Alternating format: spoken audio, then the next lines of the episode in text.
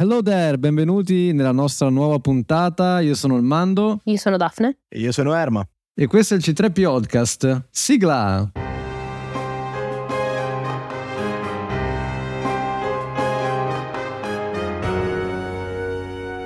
Oggi con noi abbiamo un ospite speciale, come tutti i nostri ospiti noi prendiamo sempre il meglio. Con noi oggi abbiamo Emilio che ovviamente è più conosciuto come The Unbounce, ma vorrei che lui si presentasse anche per la sua storia nell'internet, più nel preciso anche eh, nel mondo di Star Wars. Prego. Buonasera, intanto grazie mille dell'invito, un piacere essere qui con voi a chiacchierare di fantascienza, di Star Wars. Io ho iniziato in un modo un po' particolare a trattarlo sul web, perché prima facevo cortometraggi. Ho provato su YouTube, venivo sia dal teatro che dall'animazione dal vivo con i bambini, ma mi ero appena laureato, comunque mi stavo laureando. Dicevo, cavoli, ma sono interessanti queste formule, soprattutto sociologiche, psicologiche, ma l'università è vuota come posso fare a esprimere dei concetti che effettivamente la gente ascolti? E lì è cominciato a crearsi un sorta di filo che ho cominciato a seguire un po' tipo un flusso della forza di Obi-Wan Kenobi e ho cominciato a rivangare grazie anche ai sequel le mie conoscenze di Star Wars che nella vita comunque fin dall'infanzia e all'adolescenza avevo seguito, fermandomi poi un po' in fase adulta. E quindi lì, ricollegandomi anche soprattutto a Matrix, a Dune, alla fantascienza che trattano temi sociologici e sociali, temi molto importanti a livello poi di intrattenimento, ho pensato uso Star Wars.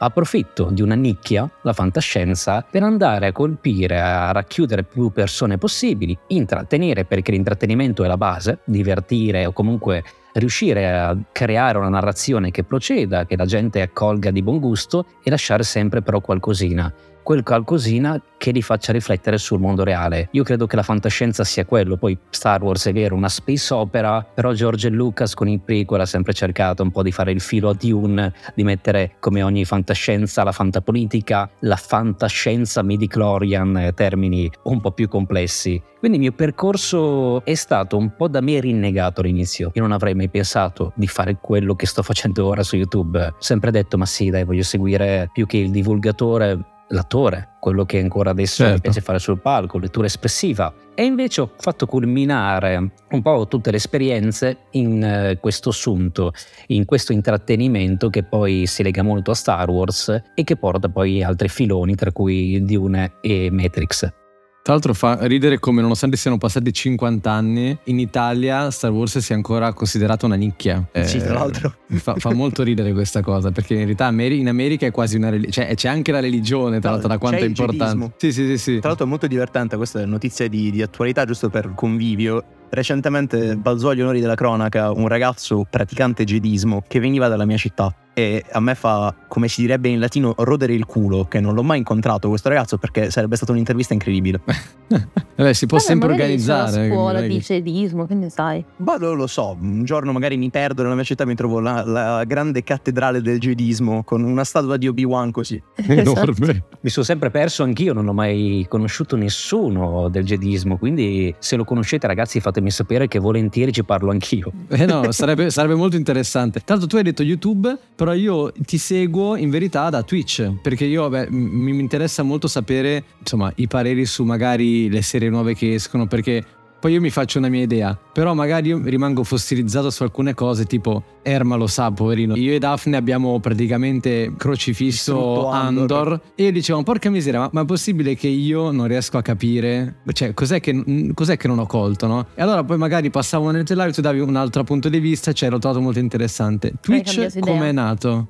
No. no. Twitch come è nato? Tutto Grazie. Twitch è nato un po' dopo, nel 2020, periodo Covid, perché effettivamente era, eravamo tutti chiusi in casa, il lavoro da barista, da cameriere in quel momento si era ahimè interrotto e mi hanno detto buttati su Twitch, però per me è stata una difficoltà aggiuntiva perché io abituato a registrare video in privato è un conto, a leggere il testo che ti sei preparato, a montare dietro le quinte, eh. non hai un pubblico, eh. ma soprattutto quando invece ce l'hai il pubblico e sei sul palco, hai le reazioni del pubblico pubblico e lì hai l'applauso, hai un feedback. Io arrivato su Twitch e non avevo il feedback di nulla, tranne la chat, però la chat all'inizio è sterile. Finché non ti abitui un po', vedi proprio quasi le scritte di Matrix, ok, ti dicono alza il volume, però andavo in panico, cioè il volume, ok? E quindi adesso ero molto impacciato, avevo una voce molto impostata ed è stato un esperimento che man mano ho portato avanti. Ho cercato di raggiungere una naturalezza, ho provato, mi sono sforzato soprattutto perché all'inizio era uno sforzarsi ad approcciare alla telecamera, riuscire a capire bene che è come puoi parlare con qualcuno, ma quando sei solo la maggior parte delle volte parli a te stesso, è quasi tentare dello psicologo. Parli da Tiri fuori solo. dei traumi. Devi metterti tipo uno specchio davanti, no? Così, tipo. Esatto. Sì, potremmo aprire una nicchia economica del eh, training autogeno o sedute psichi- psi- di, di psicoterapia su Twitch. Dove c'è lo psicologo che in realtà parla da solo perché comunque non ha nessuno davanti. Però Io sto lanciando l'idea perché ci sono dei nostri cari affezionatissimi follower che a- alcuni stanno studiando STP, quindi ragazzi nel caso... Ah, pensavo, pensavo perché ho alcuni amici che ne avrebbero bisogno, quindi li invitiamo Siamo, siamo noi i fare gli amici ad abbonarsi. siamo noi tre. Sì. Io mi sono laureato in scienze psicologiche, poi mi Ah, sono ecco, fermato, vedi, però vedi. so- i tre anni, la triennale l'ho fatta, quindi fino lì ci sono arrivato, Vedi. le basi almeno le ho raggiunte. E mi sono buttato poi in questo mondo che Twitch, mi sono trovato, devo dire, poi meglio, perché tu dicevi di Andor effettivamente, poi anche se ci troviamo da punti di vista diversi, io capisco che a molti non piace perché è molto più serioso, è uno stile che va completamente dalla parte opposta a ciò a cui ci ha abituato Star Wars, la favoletta, siamo in un clima molto più di guerra. Però, nonostante magari punti di vista differenti, a me piace sempre capirsi, perché è giusto il confronto. Poi i gusti sono gusti, però sia tra amici, quando si parla, non ci può piacere tutto. E anche noi fan di Star Wars, magari il mio film preferito è il quinto, un altro preferisce il 3, preferisce lo spin-off, siamo comunque fan della saga in generale, però non troveremo mai un argomento in cui siamo d'accordo al 100%. Quindi basta, per quelle dirette mi sono messo lì effettivamente perché erano più veloci. Cioè i video, soprattutto su YouTube, mi sono accorto che ci voleva più lavoro rispetto alle dirette. E quindi ora faccio un po' più Twitch e YouTube come secondo.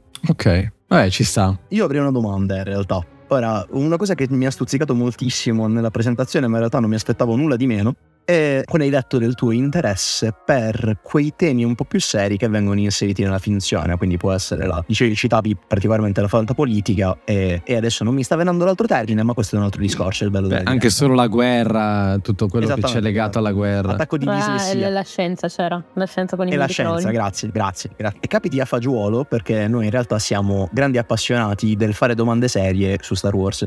Volevo lanciarti una delle domande che noi abbiamo portato avanti più spesso perché è una di quelle che ci interessa di più, anche per inclinazioni personali. Cioè, Qual è il tuo parere in generale, molto rapidamente, sui cloni e sul loro esistere nel- in quanto tali nel mondo di Star Wars? Allora, sulla clonazione ne ho parlato spesso perché io ritengo che sia effettivamente la deriva in Star Wars eh, dei Jedi, cioè il fatto di usare esseri viventi creati in laboratorio per dieci anni e poi mandati in guerra, c'è la retorica perfetta secondo me di Dooku nell'apprendista del lato oscuro che descrive ciò. Dooku dice durante il premio umanitario su Raxos Secundus, noi mandiamo per la maggior parte droidi a combattere, i nostri soldati umani, genosiani eccetera sono volontari che combattono per un ideale, i cloni sono carne da macello, creati per combattere, loro non combattono perché hanno l'ideale, ma perché è il loro unico scopo. E questo, se vogliamo, ci rifacciamo un po' a Matrix, a Agente Smith, che fa un dialogo Sì. perfetto sullo scopo. I cloni già su un bar lo dicono: Ma noi finita la guerra, dove andiamo? Cosa ne sarà di noi? E The Bad Batch ci mette di nuovo questo seme su cui riflettere, perché i cloni sono schiavi, a un certo punto lo vedremo, la generazione perduta, sacrificati per combattere sul campo di battaglia, usati con il chip. Loro sono prodotti per i caminoani e con il chip loro diventano uguali a droidi, devono eseguire il protocollo 66, l'ordine 66. Quindi anche se molti magari non volevano sparare al Jedi, come Rex con Ahsoka, ci vuole una gran forza di volontà, non tutti sono stati capaci. E superato lo shock molti iniziano a dubitare, codi e quando poi dubitano cosa fanno? Vengono ritirati, vengono come dogma molti uccisi per alto tradimento, perché loro possono fare solamente quello, quelli più liberi come mm, quello che va su Sale Okami, che si fa la famiglia poi con la Twi'lek, devi stare molto attento perché comunque è disertato, un disertore, lo scoprissero viene ucciso e quindi manca proprio la libertà. Ha ragione Slick nel film di The Clone Wars che dice noi siamo schiavi, siamo stati creati per questa guerra E quindi già da questo inizio capiamo il problema morale di usare un esercito che non è volontario, che non ha deciso, che è nato solo per quello e bene che gli va, muore di vecchiaia a metà degli anni che gli resta, perché un clone ha la, l'invecchiamento accelerato, quindi se campa 60 anni sono già 120 di un essere umano, muore attorno ai 50 se gli va bene, altrimenti alla peggio sul campo di battaglia, non gli spetta una gran vita e questa cosa secondo me va proprio a dipingere un periodo in cui i Jedi hanno perso la loro ispirazione di proteggere la vita, perché stanno usando delle vite degli esseri umani, vite prodotte in laboratorio, ma comunque esseri viventi. Guarda, io avrei due domande. Una è Flash, grazie tra l'altro per questa risposta, è molto, molto interessante. La prima domanda Flash che ti faccio è, allora a questo punto la pietà o comunque questo attaccamento che alcuni Jedi avevano verso i cloni era ipocrisia a questo punto della cosa, perché comunque anche loro fecero parte della decisione di dover prendere questo esercito di carne da macello, oppure semplicemente sono perle luminose in una galassia di nero? Io credo che sia un po' entrambi. Mm, verso la fine della guerra, già prima, i Jedi comunque iniziano a perdere molto del loro, del loro acume, se vogliamo, della loro apertura, perché a forza di vedere questa luce sono tornati i Sith e noi siamo la luce, guardi in direzione della luce e ti accechi. E il problema di questa ipocrisia nasce anche in altri Jedi, se vogliamo in Obi-Wan, in altri contesti, o Anakin. Anakin, sempre nell'apprendista del lato oscuro, va a dire a Padme: Qui la Voss è innamorato di Ventress, ma un Jedi non può avere relazioni. E poi si morde la lingua perché si rende conto che è indottrinato, cioè che lui è il primo a avere una relazione. E quindi Mm. c'è qualcosa che non va e diventa un po' ipocrita. E io penso che Anakin o Ahsoka effettivamente loro ci tengano molto, però sono quelle perle un po' tipiche. Per il resto c'è sempre un po' di distacco. Obi-Wan con Cody è già un po' diverso, però sono entrambi molto mm, lineari, molto concentrati sull'obiettivo. Collaborano, però non c'è un rapporto diverso che Obi-Wan potrebbe avere con un altro Jedi. C'è un'amicizia, c'è una stima reciproca, ma non va mai oltre. Rex e Ahsoka con Anakin vanno molto di più. Quindi Certo. questo confine secondo me è labile, come dicevi tu, con piccole luci che si illuminano alla fine del conflitto. Per il resto io credo ci sia quella piccola velata ipocrisia, perché Windu anche lui all'inizio nella serie animata non è così aperto verso i cloni. Poi c'è l'attentato che gli fa Boba Fett, c'è il clone che entra nella sua stanza e muore nell'incidente, allora un pochettino si apre, mi ha salvato la vita, è morto un clone, però c'è una freddezza di fondo e un ritrovarsi in un conflitto aperto, creato dalla Repubblica che ha invaso Geonosis al tempo capitale dei separatisti, quindi un conflitto che hai iniziato tu. Hanno un esercito, ci siamo ritrovati questo. Dobbiamo usarlo perché il capo in comando della Grande Armata è il cancelliere supremo Palpatine. Noi diventiamo generali e siamo obbligati a usare i cloni, volenti o meno. Quindi a quel punto che tu accetti i cloni oppure no, non puoi fare altrimenti. Pon Krell è uno di quelli che li disprezza, li manda proprio al macello. Certo. Tra l'altro fantastico personaggio. Mai morte fu più goduriosa. Sì, è vero, è vero, si vede pochissimo eppure è così bello vederlo E morire. quando gli sparano i cuori degli angeli. Oh! Tra l'altro, allora, cioè, se vogliamo fare allora un sunto di quello che praticamente tu stai dicendo, è praticamente magari a parte Rex, ok? Tutto il resto è un sano cameratismo, possiamo dire, un rispetto e cameratismo alla fine, perché ci si ritrova tutti in questa guerra dove dobbiamo per forza collaborare per poterne uscire, per poter vincere. Se si collabora nel giusto modo, riconoscendo comunque quali sono i vari livelli di grado e nel- nell'esercito, c'è rispetto per l'altro, cameratismo e si riesce a- ad andare avanti. Cioè, mi viene da pensare così. definirei, sì, effettivamente cameratismo, con degli eccessi in alcune figure, ovvero inizialmente, secondo me, i cloni non la prendono benissimo il fatto di dover stare ai comandi di Padawan. E c'è il discorso bello tra Rex e Ahsoka. Tu sei Ahsoka un capitano che ha 14 anni, lui gli fa guarda che l'esperienza è un'altra cosa, cioè tu sarai anche superiore a me, però io ho l'esperienza sul campo, tu la prima volta che arrivi qui. Quindi c'è quella diffidenza iniziale Mm. e anche lì dipende un po' dai personaggi. Mundi comunque per, come, per la sua leadership, io non sono fan di Mundi quindi vado a criticarlo spesso, però Sì, sì. nella sua leadership eh, di Mundi, i cloni che usa non sempre sono così propensi al cameratismo, perché comunque è un Jedi che si fa rispettare da comandi di un certo stampo. Per il resto però sì, sono più dell'idea cameratismo. Tutti quanti combattiamo per la Repubblica dal momento in cui poi c'è l'ordine 66 che ha avuto quell'impatto in più come Rex riesce un pochettino a non sparare al suo Jedi, a fare forza, perché c'è un legame che l'amore in Star Wars è sempre andato oltre tutto, oltre il lato scuro, oltre un chip inibitore. Quindi l'amore che Rex prova per Ahsoka gli dà il tempo per dire cerca Fives, quindi il protocollo eccetera, e la manca. Quindi ecco che lei scappa. Gli altri cloni, secondo me, non c'era invece questo senso di amore, ma solo di cameratismo. Quindi quando subentra il protocollo, lo esegui. Cody, proprio perché prima parlavo tra lui e Obi-Wan, c'è questo rispetto, c'è questo cameratismo, ma non c'è quell'amore che lo fa dubitare. Subito sparate in direzione di Kenobi e l'avrebbe ucciso, teoricamente. Poi fuggirà e si salverà. Certo. Questo peraltro ci fa molto riflettere. A me e a Daphne probabilmente farà scendere una piccola lacrima.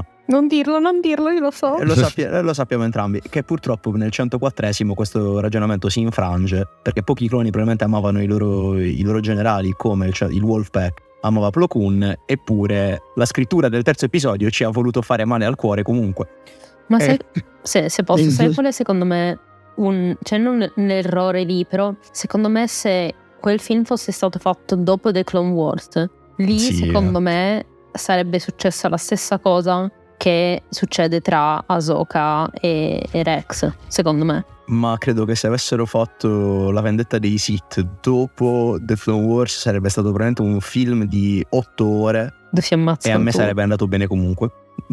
Secondo me Plo non sarebbe morto in quel caso. no, Plo sarebbe morto comunque. No, non Perché è è un fan favorite, quindi lo devi far No, crepare. è. È giusto, è giusto. Ma sì, doveva morire, dai. Dai, ma non è vero. Ci sono pochi fan favorite che sopravvivono a qualsiasi cosa per i motivi sbagliati. Prendi Ray. e anche qui dovremo aprire un bel vaso di Pandora, eh, comunque. allora lo apro. Vai, vai, vai. Lo stiamo facciamo? Lo facciamo? Vai. Allora, in realtà lo faccio collegandomi alla frase che tu hai detto del fatto che in, in Star Wars c'è il tema dell'amore ricorrente, no? E noi ovviamente quando dobbiamo fare delle citazioni molto ironiche citiamo sempre l'amore che c'è tra Rey e Kylo, no? Quindi la, la domanda in realtà non è tanto sull'amore che li ha salvati e tutto, premesso io non mi ricordo assolutamente Su i tutto il sequel. resto. Tra l'altro forse tutto era il resto meglio la domanda. Forse era meglio se L'amore che li ha salvati mi sembra quella bella addormentata che viene salvata dal, dal Mi ricordo che io non me li azzurro. ricordi, sì, io ho un vuoto di memoria. Ah Riguardo. sì, eh, questo è un piccolo, non è neanche un inside joke perché purtroppo è vero. Devi sapere, se dovessi sentire qualcosa di strano, che Daphne ha una director's cut tutta sua dei sequel. Cioè nei suoi sequel c'è Jar Jar. Eh, raga, Jar c'è eh, sempre, Rey no? tipo muore, eh, sono molto Kylo, particolari Kylo Ren che in realtà muore? Muore. Sì, muore Daphne, Daphne. Poi appare uno dei Teletubbies Aspetta, a casissimo. esatto, no, aspetta, prima di morire impara la- il, tra- il teletrasporto, Ah, però giusto. comunque muore. E Rey impara a Oh. curarlo. Io mi ricordo solo. Prima di morire proprio, eh. Ora so teletrasportarmi, muoio. No, non si teletrasporta lui, teletrasporta le spade, mannaggia la sceneggiatura. Vabbè, la, la puntata era. Cioè, la puntata, la, la domanda era. Allora, cosa ne pensi di questi sequel? Secondo te hanno rovinato Star Wars? Gli hanno dato più potenziale, contando che ne usciranno altri tre per farci altro male? Sì, esatto. Oppure Tra altro l'altro, diciamo, anticipiamo a chi ci sta ascoltando che ci sono delle indiscrezioni per le quali teoricamente ci dovrebbe essere un altro film, sempre con Ray, quindi Daisy Ridley, a capo di un ordine Jedi. Io mi voglio asportare tutte e due le rotule, tutte insieme.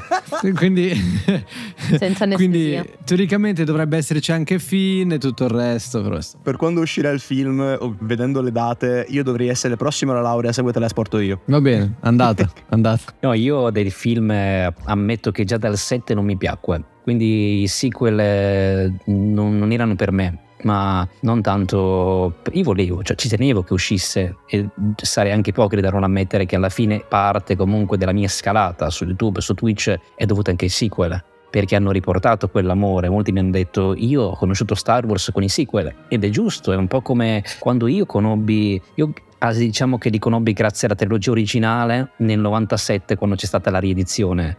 Poi due anni dopo sono usciti i prequel e fu mio zio a farmi conoscere Star Wars. Quando sono arrivati i prequel li ha guardati e mi ha detto non mi piacciono, non fanno per me. Il mio Star Wars finisce con la trilogia originale e qui comincia il tuo. E per me è stato un po' lo stesso, cioè mi sono reso conto che il mio Star Wars finiva con l'esalogia ed iniziava quello di qualcun altro.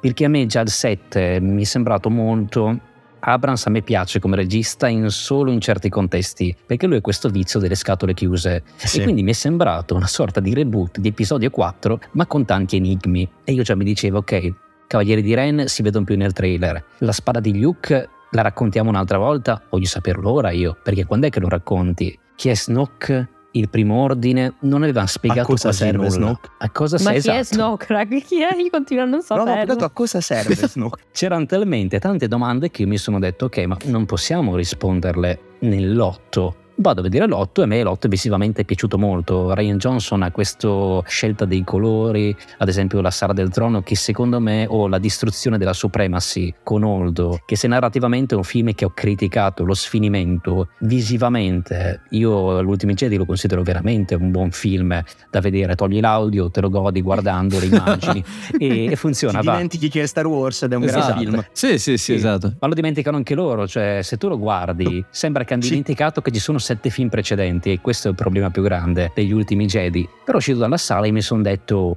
basta, cioè non serve un 9. Questo film qui finisce, hanno ucciso il leader supremo. Non so nient'altro, non mi interessa Fine. più andare avanti. Quindi per me il 9 non mi interessava più che uscisse o non uscisse. L'ho visto al cinema Andai a vederlo parecchio dopo, perché tra l'altro c'erano tutte le insegne, attenzione, crisi epilettiche. Io avevo avuto un caso, l'unico raro, pochi mesi prima, mi aveva ricoverato. Ho detto, guarda, aspettiamo andare al cinema, che non vorrei mi ricausasse un altro attacco. Invece ti è venuto un accotto di cuore diverso. Esatto, ecco, e infatti mi ha colpito di più lì, mi ha ferito, ma soprattutto andando verso il finale, con alcune scelte narrative, come quella di cui argomentavate prima, del passaggio di spada perché io sono fan di Dune e c'erano tante cose prese da Dune, sì. ma prese male in quel film e poi era tutto veramente veloce. Io mi ricordo la prima mezz'ora, lo sfinimento per cercare di capire i passaggi che facevano. Ok, andiamo qui. E la mia mente, ogni volta che guardo un film, io non sono quelli che dicono spegni il cervello. No. Continua a lavorare, continua a seguire un filo narrativo, un filo logico, perché da un'azione A porta un'azione B, se lo fai in modo forzato c'è una forzatura, c'è qualcosa che non torna e mi sento fastidio a livello proprio di scrittura. E io ricordo che andiamo qui, prendiamo il pugnale, Kylo Ren è su quel pianeta, ma quel pianeta è Mustafar. Ma dimmelo in qualche modo, fammelo capire. No, lo capisco poi perché si vede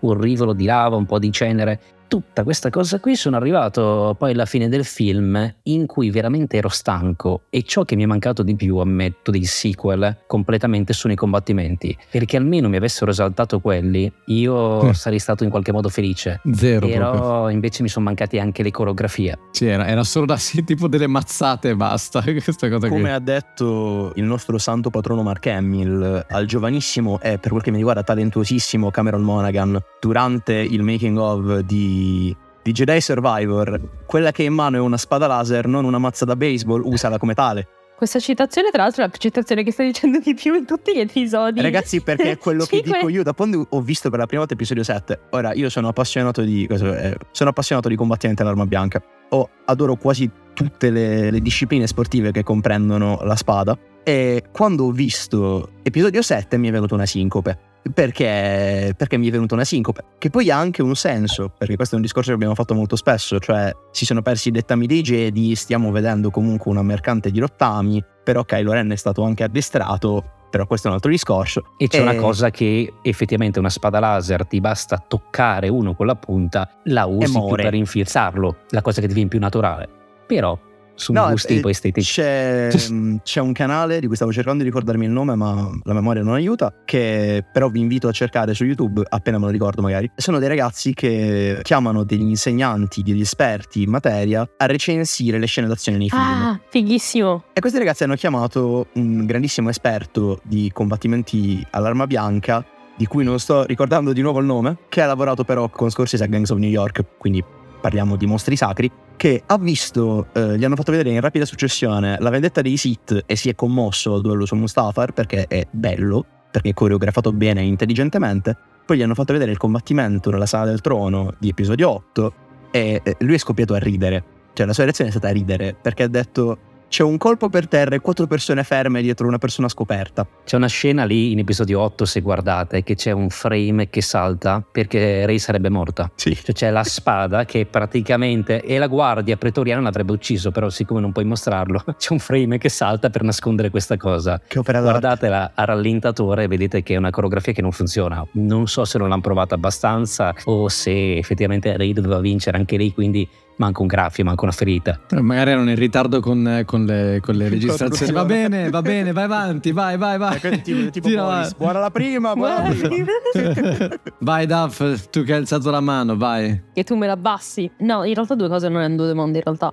La prima è che secondo me, e secondo me noi ci stiamo dando, ogni volta che parliamo dei sequel, cerchiamo di dare più spiegazioni di quelli che in realtà ne hanno, no? Perché mi ricordo quando è uscito, beh, quando è uscito il 7, raga, io ero troppo esaltata perché era il primo film che vedevo di Star Wars al cinema con mio padre. Tra l'altro ho incontrato il mio professore di scienze delle, delle superiori, cioè lui aspettava sti film da non so quanto. Probabilmente dal 77. Esatto. Eh, Raga, non ho mai visto un uomo così deluso in tutta la sua vita. Mi sentivo proprio in colpa per lui. Però, vabbè, ammetto che comunque quando ci sono stati i titoli di coda, quello è stato forse il mio momento preferito. Poi tutto il resto, vabbè, non, non conta. Però secondo me stiamo dando appunto spiegazioni che secondo me non hanno pensato. Infatti mi ricordo quando è uscito il 9, George Lucas ha preso la macchina e è andato sui set per sistemare le storie. Infatti, se vedete il il 9, è quello dove cercano di rispondere a più domande, ovviamente con risposte che non hanno assolutamente senso. Creando altri buchi. Esatto, però più che altro perché c'era lì a... Tra l'altro non so se l'hanno poi citato nei ringraziamenti, cioè, o- c'è scritto che ha collaborato, però lui ha cercato di dire no, ma che state facendo? Una cavolata dopo l'altra. Sì, beh, fa, fa un po' tristezza sapere che senza Lucas non si può andare avanti. Cioè, io apprezzo tantissimo il fatto che comunque lui abbia ancora cuore, nonostante abbia 350 anni. Però, nel senso, comunque bisogna anche andare avanti. Cioè, nel senso, cioè, ci saranno gli appassionati come Filoni, no? Che hanno. Cioè, io, io mi chiedo, tipo, nel mare di letame che abbiamo avuto,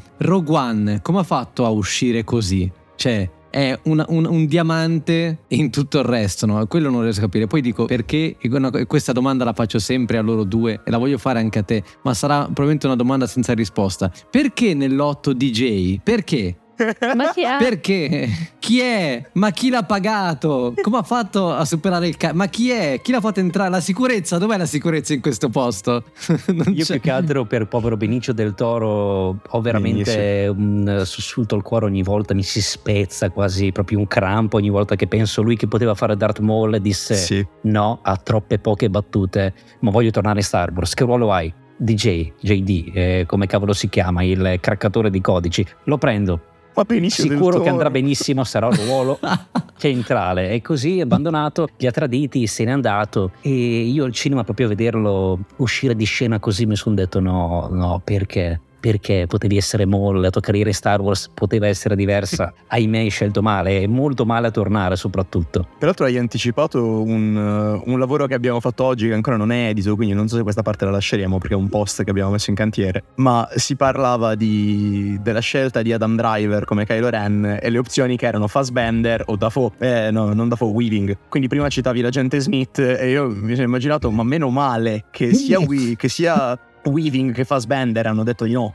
Anche perché fanno uno trampolino a Driver che a me al momento come attore piace un sacco. Esatto, no, quello infatti che loro hanno già una carriera tra l'altro avviata, invece Driver ha avuto modo di mostrarsi leggermente in quel ruolo lì che comunque non è piaciuto a molti, sia per aspetto che eccetera, però ha dimostrato che oltre all'aspetto c'è qualcosa molto di più, cioè il talento che è quello che conta soprattutto. E a me Driver come ascesa è veramente piaciuto, tra l'altro è stato qui a Brescia per fare il film sulle mille miglia, che attendo di vederlo anche lì perché ha guadagnato il mio rispetto come attore. Boyega già lo conoscevo per altri ruoli quando era più giovane, Daisy Ridley l'ho vista poi in altri film, però non riesco mai a togliermi Era l'immagine. sempre, sempre Eh, sempre lei, è quello il problema esatto. Sì. No, tu e sei- Daisy Ridley è sempre un pezzo di legno, quello è il problema. Raga, in Ghostbuster, raga, è inguardabile. Cioè, raga, cioè, meno male che ci sono gli effetti davanti. Perché Eh, Salutiamo Daisy Ridley Sì, che ci sì. sta ascoltando. E... No, io, le, io le voglio tanto bene perché è una ragazza che si vede che ci tiene alle cose. Cioè, ora parliamoci chiaro, si vede che ci tiene un però sacco. Però, non è, secondo me, il ruolo. insomma, criticavano Aiden Christensen. Sarebbe, sarebbe ipocrita non criticare Daisy Ridley con tutto l'affetto e le buone volontà. Più che altro immagino che lei ha fatto nove film e è stata criticata dal primo minuto. Adesso lei ha firmato per altri tre film. Non uno, non due, non tre. cioè, quanto, quanto verrà odiata. Vuol dire, cioè, ci, no, vuol dire che ci tieni. questa È una cosa donna coraggiosa. No, è una donna Esatto, coraggiosa, ma poi, no, poi sappiamo che in Star Wars o cioè è un po' come se ad esempio se Evan McGregor non fosse stato un bravo Obi-Wan non sarebbe mai tornato e non l'avremmo mai amato, ok? E l'avremmo criticato, no? Però è impossibile che Van McGregor sbagli un ruolo. quindi- No, no, ok, però capito, il- alla fine sarebbe magari stata la stessa situazione, no? Però anche lì, secondo me, non l'avrebbero mai richiamato a recitare, ecco. Allora, io farei il domandone finale al nostro carissimo ospite. La domanda che voglio fare al nostro carissimo ospite è, che non è una domanda in verità, no, ma di scegliere uno tra questi tre personaggi che gli dirò per redigere un profilo psicologico, visto che comunque lui ci ha detto di avere delle, delle basi su... Delle competenze. Delle e competenze, no? Eh, Delle basi eh, psicologiche. delle basi psicologiche. Lo stavi per dire. Le funzioni di base Che- ci che- sono ancora tutte. ok, che ci crei, non so, una sorta di, di profilo psicologico, un TSO per uno di questi personaggi. Allora, il primo personaggio è Anakin Skywalker da quando è bambino a quando poi diventa Lord Vader. Il secondo personaggio è il Conte Dooku, il terzo è Grievous. Sono tre peso, però scegli tu uno di questi tre personaggi e stupiscici.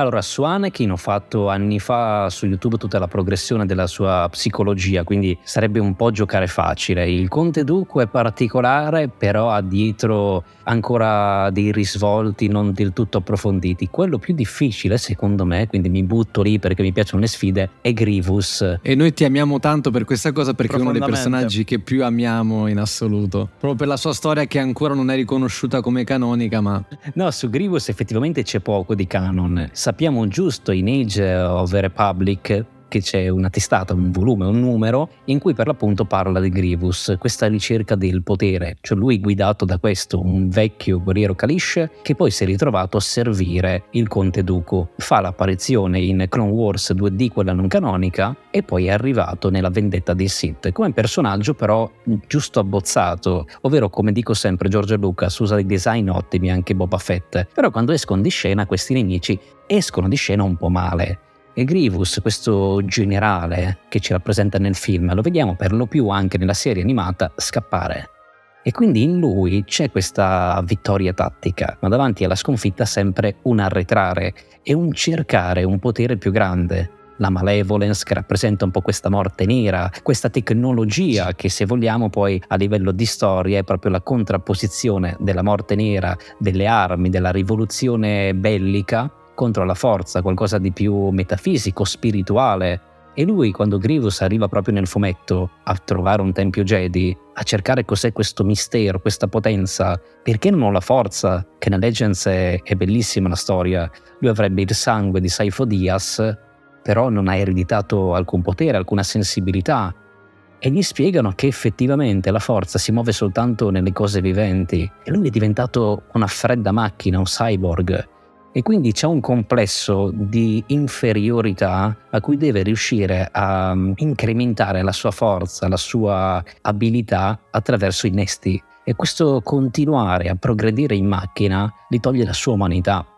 E quindi l'unica cosa che vediamo sono quegli occhi inquietanti, gli organi, che mi hanno sempre un po' disturbato in episodio 3 la vendetta dei Sith, perché quando li aprono e anche la tosse che ha, che sarebbe Windu che gli ha schiacciato la cassa toracica, Eh, purtroppo questo non è canon. Che non è canon. Esatto, sono questi elementi di Grievous non canon, ma che vanno a caratterizzarlo. Quest'odio verso i Jedi sempre non canonico. Perché odia i Jedi? Perché lui chiese l'aiuto, non andarono ad aiutare il suo popolo, quindi ha fatto guerra lui.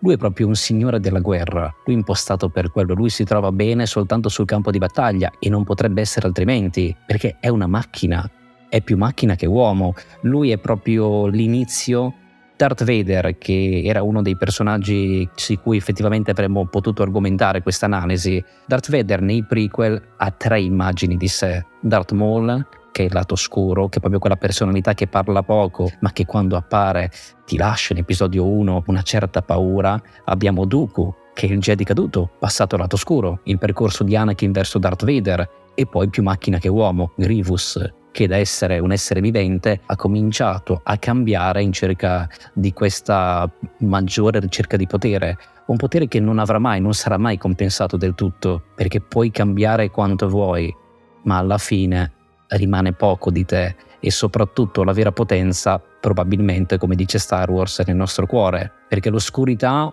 cita Matthew Stover nella vendetta dei Sith vince sempre. Però il suo punto debole, il suo tallone d'Achille è che effettivamente basta una fiaccola basta una candela per illuminare tutto. E l'amore è più forte di una candela. Quindi se tu vai a rimpiazzare il tuo essere umano, il tuo essere vivente con cose meccaniche magari vincerai anche uno scontro. Però finita la guerra non ti rimane alcunché e sfuggendo da questo potere è un po' come Akab che segue la balena bianca, Moby Dick. Alla fine arriverà un punto in cui non riuscirà più ad andare avanti, si fermerà. Si sarebbe fermato ugualmente, probabilmente trovando un soldato più forte di lui, in quel caso Kenobi. Bellissimo. Grazie. Grazie, Grazie mille. a voi. Bellissimo. Allora, io direi di salutarci qui. Ringrazio tantissimo The Unbounce per essere stato con noi. A noi sapete che ci potete trovare sia nella nostra pagina Instagram C- C3P0podcast, è orribile No, da dire. no. No, C3.P0 podcast. Pirotica, perché qualche maledetto ci ha rubato il nome completo, allora va bene così. Potete commentare anche sotto le puntate su Spotify e su Apple Music. Sappiate che sono completamente anonime e, e arrivano direttamente a noi, quindi potete scrivere liberamente. E vuoi dirci dove possiamo trovarti, dove possono trovarti anche i nostri ascoltatori? A me mi potete trovare come Van Bounce su YouTube, come Emilio Valotti su Instagram, TikTok, eh, Twitch, eh, sia penso come Emilio Valotti che come Van Bounce. Trovate un po', un po' tutto. Mi sono spinto su tutte le piattaforme esistenti, praticamente meno Twitter, tutto il resto ci sono. Quindi o come Van Bounce o come Emilio Valotti mi trovate. Ok, io ringrazio il nostro ospite e noi ci sentiamo alla prossima puntata. Ciao ragazzi! Ciao. Ciao! Alla prossima.